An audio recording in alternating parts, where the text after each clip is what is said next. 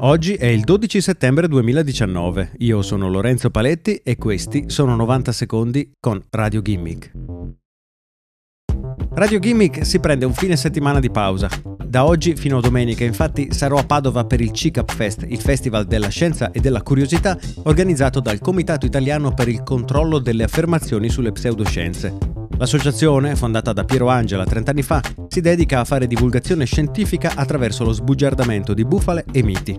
Da giovedì sera a domenica sono in programma incontri con personaggi del calibro di Silvio Garattini, Paolo Mieli, Richard Wiseman, Beatrice Mautino, Massimo Pigliucci, Gianluca Nicoletti, Raul Cremona, Paolo Attivissimo e molti altri.